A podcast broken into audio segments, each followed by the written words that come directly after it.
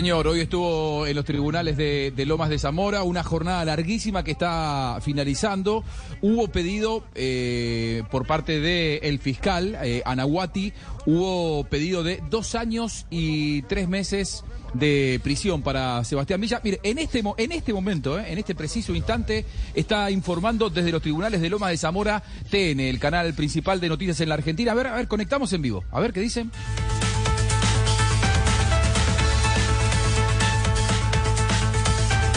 Atención, la acusación contra Villa. Pedido de la Fiscalía en la etapa de alegatos, dos años y tres meses de prisión condicional. Sergio Farela, danos los detalles. Sí, Lorena Guille, bueno, acaba de finalizar el fiscal acusándolo del delito de lesiones leves calificadas y amenazas al delantero de Boca. Estaba presente en la audiencia.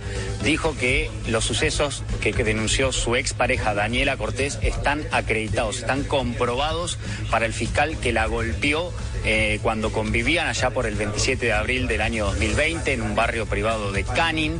No solamente tuvo en cuenta el fiscal los dichos de la propia víctima que declaró, lo hemos contado desde Colombia, eh, vía Zoom ante el tribunal, sino también pruebas como un informe de una técnica en minoridad donde le vio moretones en el cuerpo a Daniela Cortés, la vio angustiada, que tenía mucho miedo por eh, las posteriores reacciones que podía tener eh, Sebastián Villa y además dijo no están acreditadas absolutamente para nada la, la defensa que esgrimió el jugador, donde la semana pasada habló y dijo que él era el agredido, dijo eso es una, un intento de Villa para eh, zafarse de toda esta situación, pero nada de eso fue comprobado, con lo cual el fiscal dice cometió eh, violencia de género Sí. y lo eh, pidió dos años y eh, tres meses de prisión de ejecución Sergio, ¿esto es condicional. por El lesiones juicio- sí, ¿Cómo son las Sí. lesiones leves? lesiones Porque- leves, Claro. sí, calificadas por tratarse de un hombre hacia una mujer y en un contexto de violencia de género.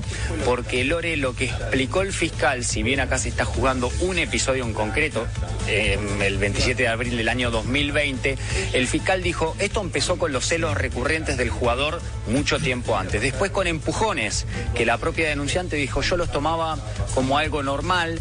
Después el control que ejercía sobre eh, la víctima y hasta hubo una cosificación por parte del jugador hacia Daniela Cortés. En ese contexto es que acusó por lesiones leves calificadas y además por el delito de amenazas, porque eh, tuvo en cuenta los dichos del jugador cuando le dijo te voy a arruinar a vos y a tu familia. La familia de Daniela vive en Colombia. Así que el juicio Guille sigue el próximo 22 con alegatos de la defensa y el 30 de este mes, atención porque son las últimas palabras de Sebastián Villa y el Claro. posterior veredicto.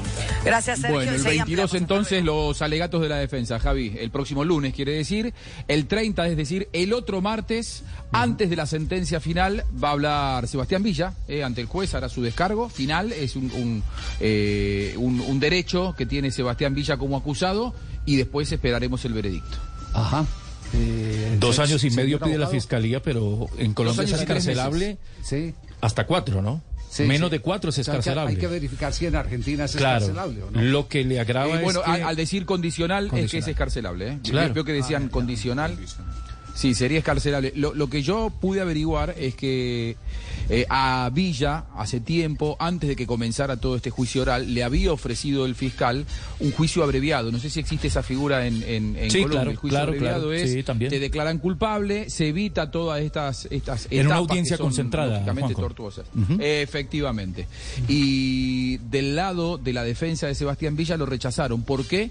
Porque consideran, también con el representante y quienes manejan la carrera de Villa, que más allá de que sea escarcelable, si a él lo declaran culpable, en este caso, Sí. después será muy difícil seguir adelante con su carrera porque será complicado encontrarle mercado a un futbolista que fue declarado culpable por la justicia de la Argentina en un caso de violencia de género. Por eso es que ellos están peleando con todos eh, sus derechos ante la ley para ver si pueden evitar eh, que, lo encuentren eh, culpable o que lo condenen, en este caso con Daniela Cortés. Recordemos además que tiene otro juicio, eh, que todavía no ha llegado a la, a la etapa de juicio.